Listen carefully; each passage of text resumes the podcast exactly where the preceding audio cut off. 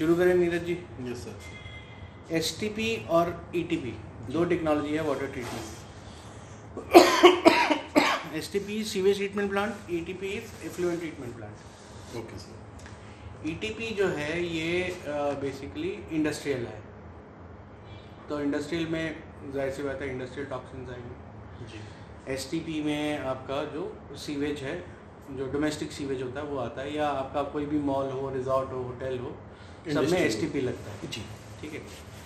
आ, जो हॉस्पिटल्स हैं वहाँ भी एसटीपी लगता है। ठीक है। अब इन दोनों में एक बुनियादी फ़र्क है। आ, जो इंडस्ट्री में लगता है वो तो इस हिसाब से लगता है कि भाई इंडस्ट्री प्रोडक्शन कैपेसिटी क्या है? तो प्रोडक्शन कैपेसिटी अगर फिक्स हो गई तो वेस्ट वाटर जनरेशन भी फिक्स हो गया। ठीक है सर ठीक है। लेकिन जो एसटीपी है इसमें बड़ा झोलझाल है। झोलझाल क्यों है? क्योंकि जो आपका बेसिस ऑफ़ एसटीपी है that is volume of sewage generated and volume of sewage generated is link to population human population ठीक है? तो जैसे ही आपकी ह्यूमन पॉपुलेशन बढ़ेगी आपका जो एसटीपी है वो डिफंक हो जाएगा because it will go beyond the capacity of management of the STP okay sir ठीक है? तो एसटीपी और ईटीपी में ये एक बुनियादी फ़र्क है ये हमको समझ लेना है ठीक है? दोनों में आप पानी जो गंदा पानी है उसी को ट्रीट करने की कोशिश कर रहे हैं ठीक है? एक के अंदर जो केमिकल टॉक्सिन्स हैं वो ज़्यादा हैं बिकॉज़ इंडस्ट्रियल वेस्ट है। दूसरे के अंदर जो डोमेस्टिक टॉक्सिन्स हैं वो हैं ज़्यादा ठीक है? लेकिन डोमेस्टिक टॉक्सिन्स के साथ जो प्रोडक्शन है वो भी लिंक्ड है और प्रोडक्शन जो है वो लगातार बढ़ता ही रहेगा। तो now what we need to understand is why does the sewage treatment plant fail yes तो लेट्स मूव ऑन सबसे पहली चीज़ तो जैसे मैंने आपको बताया जो डिज़ाइन है। Design is based on sewage volume ठीक है? तो एक्सपायरी डेट जब आपने कंस्ट्रक्शन चालू किया उसी दिन तय है।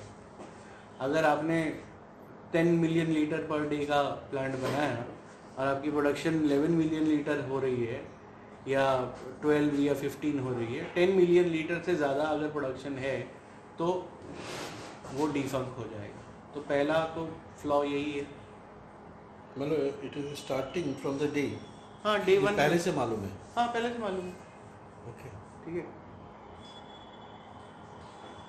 अब दूसरा है इसको जो हमारा पूरा जो सिस्टम बना हुआ है उसको समझना। सिस्टम क्या है कि pollution control board makes the standards ठीक है?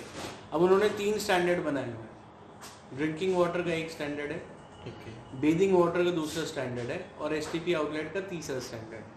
ओके। तो बाय डिफ़ॉल्ट हमें ये पता है कि जो एसटीपी का जो भी ट्रीटमेंट के बाद पानी निकलेगा it will be neither good for drinking nor for bathing अगर वो ह्यूमन यूज़ में नहीं आ सकता है जी।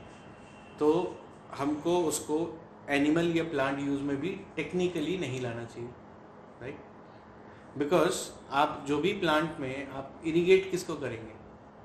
जो आपकी क्रॉप है उसी को करेंगे ना? जी। कार्नेशंस को तो आप इरिगेट नहीं करते हैं ठीक है? उसके लिए तो स्प्रे का इस्तेमाल करते हैं लोग। जी। ठीक है। अब जो आपकी क्रॉप है उसमें अगर ये टॉक्सिन वाटर जाएगा तो ज़ाहिर सी बात है कि जो आपका यील्ड आएगा उसके अंदर वो टॉक्सिन का रेसिड्यू होगा।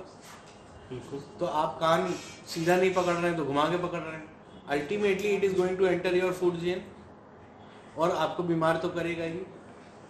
ठीक है? So the the water which is not fit for any life purposes is being generated by us ठीक है? तो ये आपका दूसरा मेजर फ्लॉ हो गया।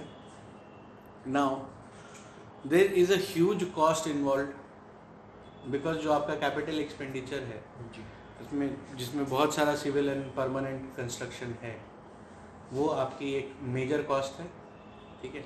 तो आप हर जगह पे प्लांट लगा नहीं सकते बिकॉज़ कैपिटल इंटेंसिव है ठीक है? Then there is a huge maintenance cost जो ऑपरेशन एंड मेंटेनेंस कॉस्ट है वो भी बहुत ज़्यादा है बिकॉज़ इतने सारे पंप्स लगते हैं इतना सारा इलेक्ट्रिकल इंस्टॉलेशन है। फिर मैन पावर फॉर मेंटेनेंस है ठीक है। फिर आपके सारे पंप्स को मेंटेन करना पड़ेगा कि पंप ख़राब हो जाते हैं बिकॉज़ उसमें स्लज फंस जाएगा ठीक है। तो और ये क्योंकि पूरी तरीके से मशीन पे है तो your dependency on machine is there ठीक है। जब तक मशीन चलेगी जब तक वो सक्सेसफुली चलेगा जब मशीन चलनी बंद होगी तो वो बंद हो गया काम करना ठीक है। तो ऑपरेशन एंड मेंटेनेंस कंटिन्यूस है और ह्यूज है। ठीक है? और कैपिटल एक्सपेंडिचर भी ह्यूज है। तो जो एक सपना देखा गया कुछ सालों पहले कि जो वाटर बॉडी रिस्टोरेशन है उसमें भी हम एसटीपी लगाएँगे। तो जितनी भी बड़ी वाटर बॉडीज़ हैं हर एक के पास एसटीपी लगा हुआ है और हर एक के पास एस टी डिफंक है। ठीक है? Okay. डल लेक में पहले एक लगा फिर दूसरा लगा फिर तीसरा लगा आज तीनों डिफंक बिकॉज़ जो सीवेज प्रोडक्शन है, वो बढ़ता जा रहा है। बिकॉज़ ह्यूमन पॉपुलेशन बढ़ती जा रही है। ठीक है? तो S T P is not a solution from the water body perspective at least ठीक है? Even from the what you call government perspective जैसे अब दिल्ली में एस टी पी प्लांट लगे हुए हैं, वो डिफंक है। बिकॉज़ आप ह्यूमन पॉपुलेशन को बढ़ाने के लिए ही सारी मेडिकल रिसर्च कर रहे हो ना। You are increasing the longevity ठीक है? इनफैक्ट मोर्टैलिटी रेट आप घटा रहे हो और जो ओल्ड एज लोग हैं उनकी एज आप बढ़ाते जा रहे हो ठीक है? तो ह्यूमन पॉपुलेशन तो बढ़ेगी। पूरा साइंस और टेक्नोलॉजी का जो ध्येय है वो यही है कि ह्यूमन पॉपुलेशन को हम ज़्यादा से ज़्यादा बढ़ाएँ। वो बढ़ती जा रही है ठीक है? तो सीवेज प्रोडक्शन बढ़ता जा रहा है। आज लाइफस्टाइल ऐसा है कि आदमी सुबह उठ के दांत मांजने से लेके रात को सोने तक लगातार केमिकल यूज़ कर केमिकल यूसेज कर रहा है और वो जो वो केमिकल जब आप पानी के में मिक्स करेंगे तो वो सीवेज कन्वर्ट हो जाएगा ठीक है? Sewage is 95 percent pure water only 5 percent of the toxins ठीक है?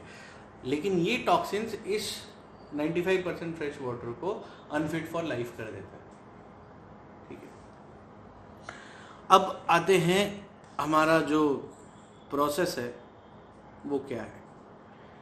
जो हमारा प्रोसेस है दैट इज़ सीवेज किसी भी सीवेज ट्रीटमेंट प्लांट का, कि आप सबसे पहले उसमें से सॉलिड वेस्ट जो फ्लोटिंग वेस्ट है, आप उसको निकाल लेते हैं, पानी को फ़िल्टर करते हैं, ठीक है? उसके बाद वो प्राइमरी क्लैरिफायर में जाता है, वहाँ से फिर एरिएशन टैंक में जाता है, और उसके बाद एरिएशन टैंक में आप क्या करते हैं कि ऑक्सीजन मिक्स करने की कोशिश करते हैं ठीक है? और स्लज को सेटल करने की कोशिश करते हैं। ओके ठीक है? अब मैं डिटेल प्रोसेस ऑफ़ एसटीपी में जा रहा हूँ ठीक है? तो आपने सबसे पहले जो सॉलिड वेस्ट है उसको फ़िल्टर कर लिया जो भी पन्नी वन्नी कुछ भी आ रहा है उसको आपने पहले अलग कर लिया ठीक है? अब सिर्फ़ पानी ही आगे गया ठीक है? अब वो जब क्लारीफायर टैंक में गया उसके बाद आप उसमें से जो पानी की एक फितरत है ना आपका जो भी पोल्यूशन होगा जी। वो तीन लेवल पे हो सकता है। या तो सरफेस पे होगा या पानी में ही होगा या फिर सेटल्ड होगा। जी। ठीक है? जो पानी में है that is called that is again into two categories either it is suspended और इट इज़ डिजॉल्व सस्पेंडेड का मतलब पानी में है लेकिन अभी पूरी तरह से घुला नहीं नहीं ठीक है? डिजॉल्व मतलब पूरी तरह से घुल चुका है। जैसे आपने डिस्प्रिन पानी में डाला तो वो पूरा घुल गया। ठीक है? अब घुलने के बाद जब पानी की जो कैरिंग कैपेसिटी है उससे ज़्यादा आप उसके अंदर पोल्यूशन डालेंगे तो जो घुला हुआ है वो भी सेटल होना शुरू होगा। ठीक है? जो सेटल हो गया वो स्लज ठीक है? अब आपने प्राइमरी क्लैरिफायर में डाला। जब पानी क्लैरिफायर कुछ नहीं है हमने अलग नोमन बनाने की हमको बहुत अच्छी आदत है। ठीक है? बिकॉज़ हम वेस्टर्न साइंस से इंस्पायर्ड है। तो हमारा नोमन है ये सब अलग अलग टैंक है। जी। ठीक है? आपने सारा पानी एक टैंक में डाला। लाख में डाला। उस टैंक में अब पोल्यूशन आता जा रहा है गंदा पानी आ रहा है। तो गंदे पानी की जो होल्डिंग कैपेसिटी है उससे बियॉन्ड जब जाएगा तो नीचे सेटल हो जाएगा। जो कुछ नीचे सेटल होता जा रहा है वो स्लज है। ठीक है? अब ये जो सेटलमेंट है इस सेटलमेंट के बाद जो ऊपरी सतह है वो कंपैरेटिवली थोड़ी सी साफ़ हो गई? साफ़ हो गई। बिकॉज़ ऑफ़ ग्रेविटी ये सेटल डाउन हो रहा है ना तो जो ऊपरी सतह है वो थोड़ी साफ़ है।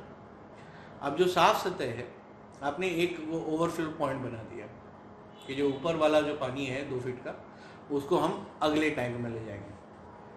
ठीक है?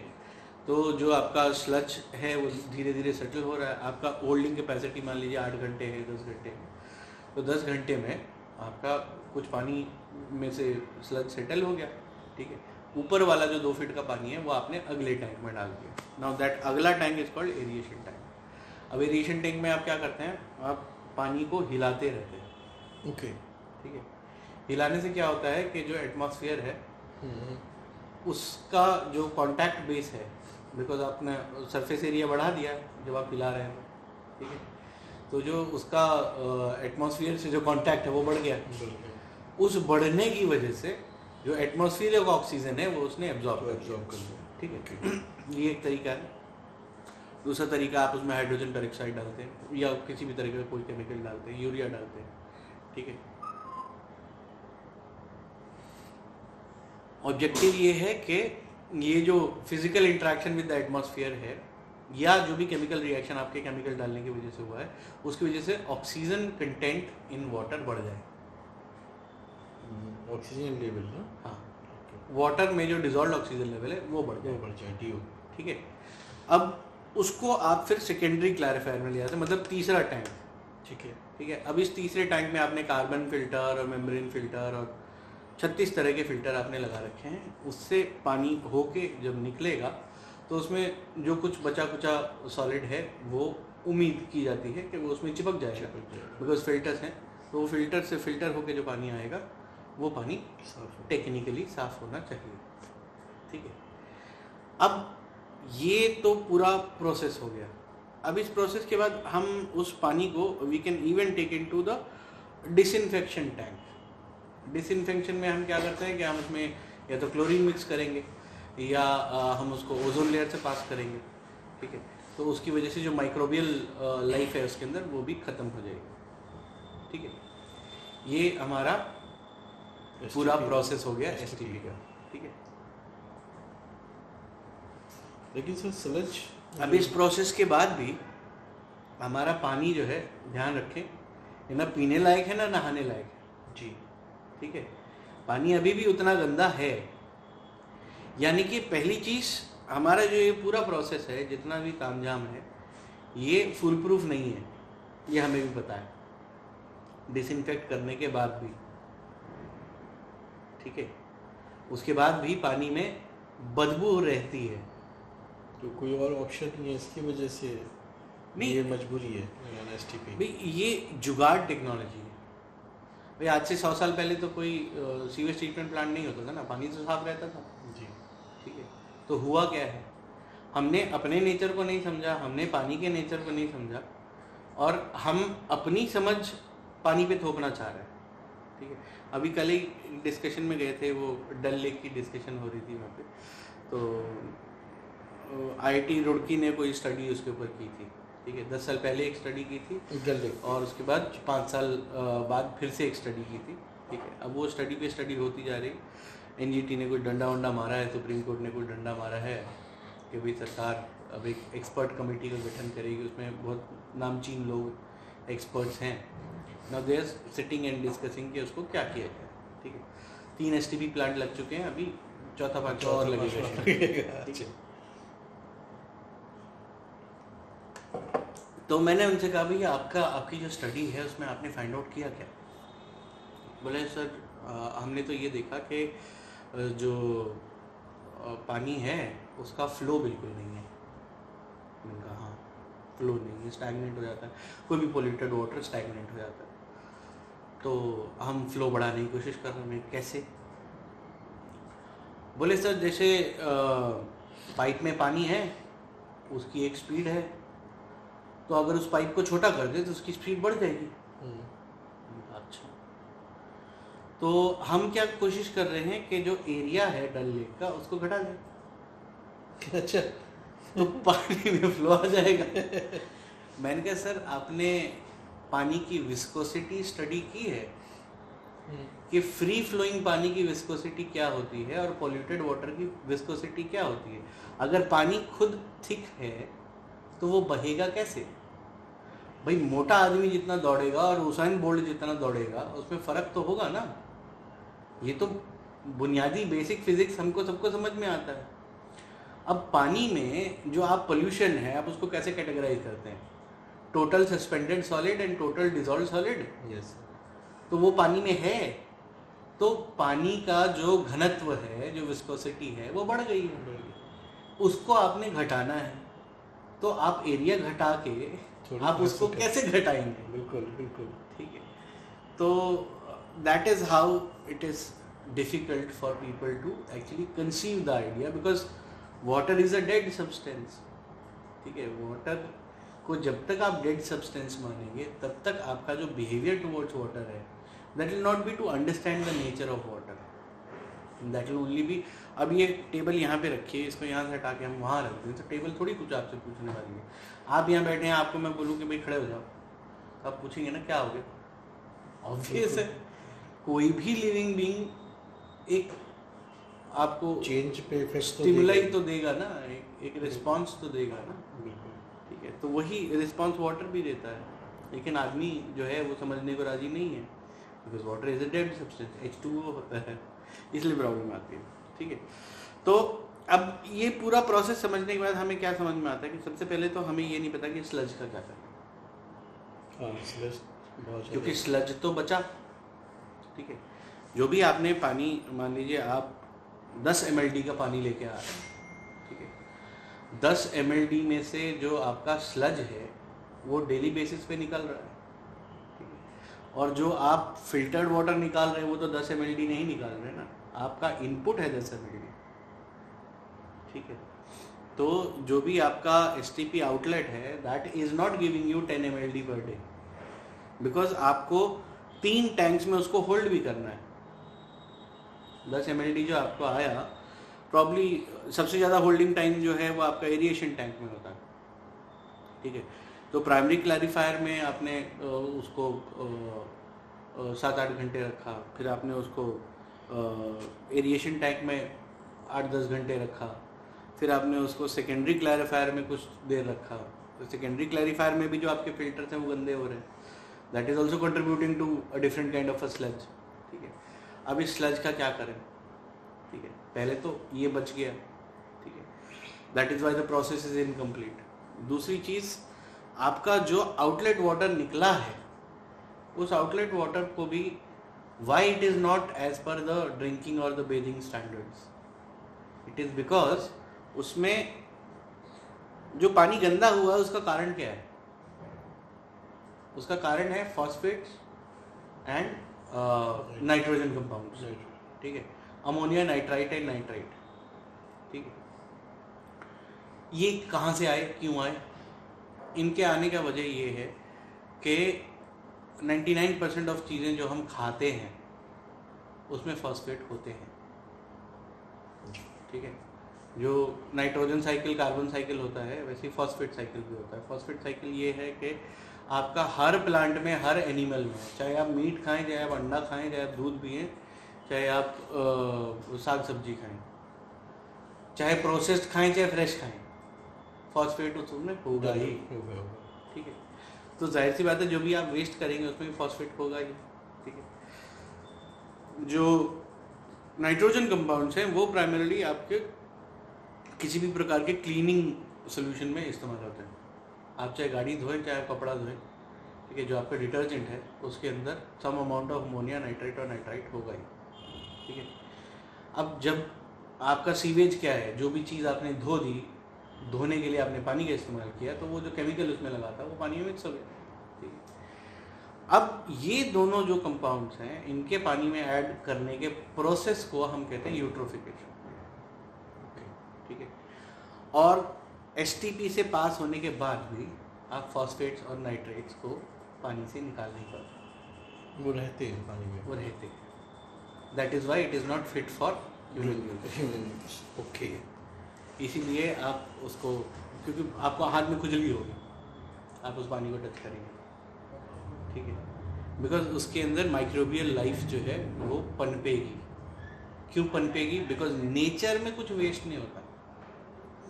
नेचर में जहाँ आपने यूट्रोफिकेशन किया पानी का तो वहाँ पे डी यूट्रोफिकेशन करने के लिए ऑटोमेटिक नेचुरल बींग्स आ जाएँगे।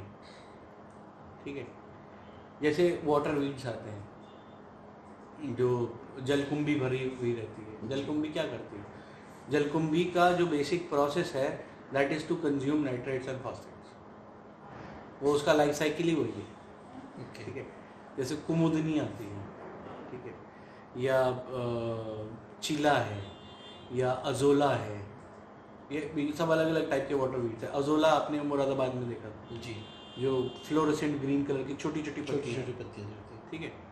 तो इनका काम क्या है? जो भी पानी में एक्सेस यूट्रोफिकेशन हो गया है वहाँ पे ये नेचुरली पनप जाएँगे। बिकॉज़ इनका खाना वहाँ पे है। नाइट्रोजन हाँ। ठीक है? तो ये उसको कंज्यूम कर रहे हैं। ये नेचुरल प्रोसेस है। तभी नेचर लगातार चलता आ रहा है ना साइक्लिक है। ठीक है? तो यदि ये पानी में है तो पानी is not fit for life for this kind of a life ठीक है? अब लाइफ जो है, अगर आप उसको, इस वर्ल्ड को अगर आप लाइफ टर्म्स में समझो। जैसे अगर आप केमिकल टर्म्स में पूरे ग्लोब को समझना चाहते हैं तो you can divide the entire world into two categories oxidation agents and reducing agents ठीक है? रिड्यूसिंग एजेंट के पास एक्स्ट्रा इलेक्ट्रॉन्स है ऑक्सीडेशन एजेंट के पास लैक ऑफ़ इलेक्ट्रॉन्स है।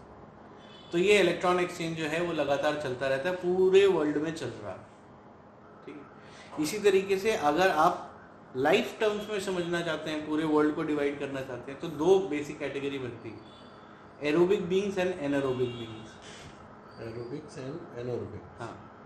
एरोबिक बींग्स हम लोग हैं जिनको ज़िंदा रहने के लिए ऑक्सीजन चाहिए। एनारोबिक बींग्स वो हैं जिनको ज़िंदा रहने के लिए ऑक्सीजन नहीं चाहिए। ठीक है? तो जहाँ आपका ऑक्सीजन लेवल कम होगा, वहाँ एनारोबिक बींग्स अपने आप पनप जाएँगे। ठीक है?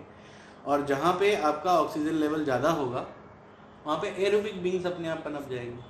Now the world is dominated by aerobic beings मतलब एरोबिक बींग्स जो हैं, वो एनारोबिक पे हावी हो जाते हैं। तो जहाँ पे एरोबिक बींग्स होंगे, वहाँ एनारोबिक अपने आप खत्म हो जाएँगे। बिकॉज़ ये उसको उन पे जाएँगे। हावी हावी हो जाएँगे, उनको खा जाएँगे, खत्म कर देंगे। ठीक है? तो यदि पानी एसटीपी आउटलेट का अभी भी गुड फॉर एनारोबिक बींग्स है तो it is obviously not good for aerobic beings. That is why it is not fit for life purposes. ठीक है? तो वाटर इज़ स्टिल डेड ठीक है। इस पानी को सर नॉर्मली अभी तक क्या यूज़ करते हैं? इस पानी को ये कनाल में छोड़ देते हैं वाटर बॉडीज में छोड़ देते हैं नदियों में छोड़ देते हैं। मतलब और वहाँ से वो फिर इरिगेशन में इस्तेमाल होता है। वो जो पानी आ रहा है वो पहले से बेटर कंडीशन में उसको भी खराब करते हैं। हम्म। ठीक है। तो अब सोल्यूशन क्या है? इसका सोल्यूशन सिर्फ़ इतना सा हो सकता है कि जो आपका डी यूट्रोफिकेशन है। वो आप उस प्रोसेस को कंप्लीट करें। वो प्रोसेस कहाँ से पनप रहा है? वो प्रोसेस नेचुरल प्रोसेस है। आपके बनाने से नहीं बन रहा। ठीक है? जैसे मैंने बोला सौ साल पहले कोई एसटीपी प्लांट नहीं था लेकिन पानी साफ़ था। जी। क्योंकि सौ साल पहले हमारा जो सीवेज प्रोडक्शन था वो इतना नहीं था। आज आप रिमोटेस्ट ऑफ़ विलेज में चले जाइए हैंड वॉश वहाँ भी इस्तेमाल होता है। ठीक है? केमिकल यूजेज ज़्यादा केमिकल यूजेज हमारी लाइफ का पार्ट बन चुका है ठीक है? अब इसको अगर हमने नलीफाई करना है तो हमें नेचर को उतना स्ट्रेंथन करना पड़ेगा कि जो भी यूट्रोफिकेशन प्रोसेस है उसको नेचर अपने आप कंप्लीट कर सके ठीक है? तो नेचर उसको विथस्टैंड कर सके इसके लिए आपको नेचुरल प्रोसेस जो है उसको सपोर्ट करना पड़ेगा। अपना आर्टिफिशियल प्रोसेस नेचर पे न थोपें। S T P is a artificial process जो हम नेचर पे थोपने की कोशिश कर रहे हैं। That is why things are going wrong ठीक है? So the only way out is we have to adopt a methodology which is ecological because nature के पास प्योर है। नेचर पहले भी पानी को प्योर करता था। लेकिन हम वो threshold capacity of nature capability को क्रॉस कर गए हैं in terms of production of sewage ठीक है? तो अगर हम इकोलॉजिकली उसको रिस्टोर करेंगे तो सारी चीज़ें ठीक हो जाएँगी। तो मेनली जो आपने पहले एक बात कहा कि जो पॉपुलेशन बढ़ रहा है तो उसकी वजह से सीवेज बढ़ा। हम्म, उसको कंट्रोल करने के लिए एसटीपी एंड ये सॉल्यूशंस डिज़ाइन हुए। हम्म। लेकिन ये एक तरह से और चीज़ों को ख़राब कर रहा है। नहीं चीज़ों को खराब इस वजह से कर रहा है बिकॉज़ आप जड़ तक नहीं जा रहे ना। आपकी गाड़ी चलते चलते रुक गई। जी। आपको पता है कि अच्छी एवरेज के लिए चारों टायरों में हवा प्रॉपर होनी चाहिए। लेकिन रुकी किस वजह से ये जानना भी तो ज़रूरी है ना। आपकी गाड़ी रुकी और आप हवा भरने लगे तो गाड़ी तो नहीं चल पड़ेगी। हो सकता है कार्बोरेटर में कचरा हो। तो till the time you are not getting to the grass root problem you can not resolve it ठीक है? अब गाड़ी खराब हो गई और आप रबिंग पॉलिशिंग में लगे हुए हैं। तो क्या होगा? गाड़ी थोड़ी चल जाएगी। तो गाड़ी नहीं चल पा रही। ठीक है? ये जो रेस्टोरेशन प्रोसेस है, ये तो पिछले 30-40 साल से चल रहा है ना। If it at all it was working तो आज ये कंडीशन तो नहीं आती। Why are we under water stress 54% of the country is under water stress 22% of the underground water table has been depleted has been dried and this is the statement of jal shakti minister ठीक है तो अगर वो तरीके काम कर रहे थे तो ये नौबत तो नहीं आनी चाहिए थी टेक्निकली ये नौबत आई है इसका मतलब आपके सारे तरीके जो अभी तक आपने अडॉप्ट किए वो सारे फेल थे कहीं ना कहीं फ्लॉ है ठीक है सो जो आपका नेचुरल जो इकोलॉजिकल रिस्टोरेशन है, उसको यदि हम अडॉप्ट करेंगे तो आपका पानी बिल्कुल नेचुरल स्टेट में आएगा। And that is what we are doing at economics ठीक है? अब इसमें अगर हम कंपेयर करें वन ओ वन तो भाई सीधी सी बात है वहाँ पे ढेर सारा आपको कंस्ट्रक्शन करना पड़ता है। आपको एस टी पी प्लांट लगाना जो है that itself is going to take a huge amount of time जी। ठीक है वो construction itself is going to take years ठीक है फिर आपकी जो कैपिटल एक्सपेंडिचर है वो बहुत ज़्यादा है। फिर you are depending on machine then you have a high energy consumption ठीक है एनर्जी कंजम्पशन क्या आप आप सारी चीज़ें तो मशीन से ही कर रहे हैं ना। तो हर मशीन की अपनी एक रनिंग कॉस्ट है अपनी एक रनिंग मतलब कैपिटल कॉस्ट है ठीक है? फिर उसकी एफिशिएंसी है फिर आपको स्लज मैनेजमेंट की प्रॉब्लम है और उसके बाद जो आपको रिज़ल्ट मिल रहे हैं वो भी प्रॉपर नहीं है। तो ये सारी प्रॉब्लम का सोल्यूशन जब आप इकोलॉजिकली रिस्टोर करते हैं तो मिल जाता है बिकॉज़ आपको कोई सिविल कंस्ट्रक्शन नहीं करना ठीक है? आपका कोई मशीन पे डिपेंडेंसी नहीं है ठीक है? You just have to fill in water in a tanker and that that water is to be reduce into water body वो वाटर बॉडी में आप चाहे सीवेज कलेक्ट करें चाहे आप एफ्लुएंट जो रिलीज़ है उसको कलेक्ट करें। चाहे आप नेचुरल वाटर बॉडी को नेचुरल वाटर बॉडी रखें। तो आपका जो सॉल्यूशन जिसके आप पे काम कर रहे हैं उसमें सीवेज की क्वांटिटी चाहे कितनी भी आ रही है उससे कोई मैटर नहीं होता। नहीं।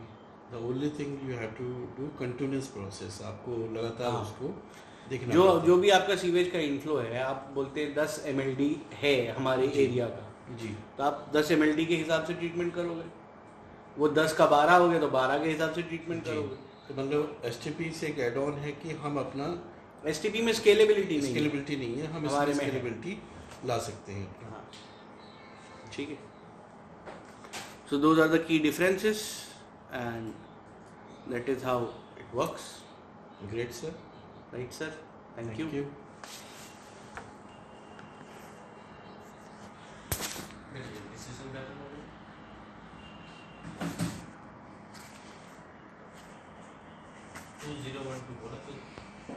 कितना हो गया?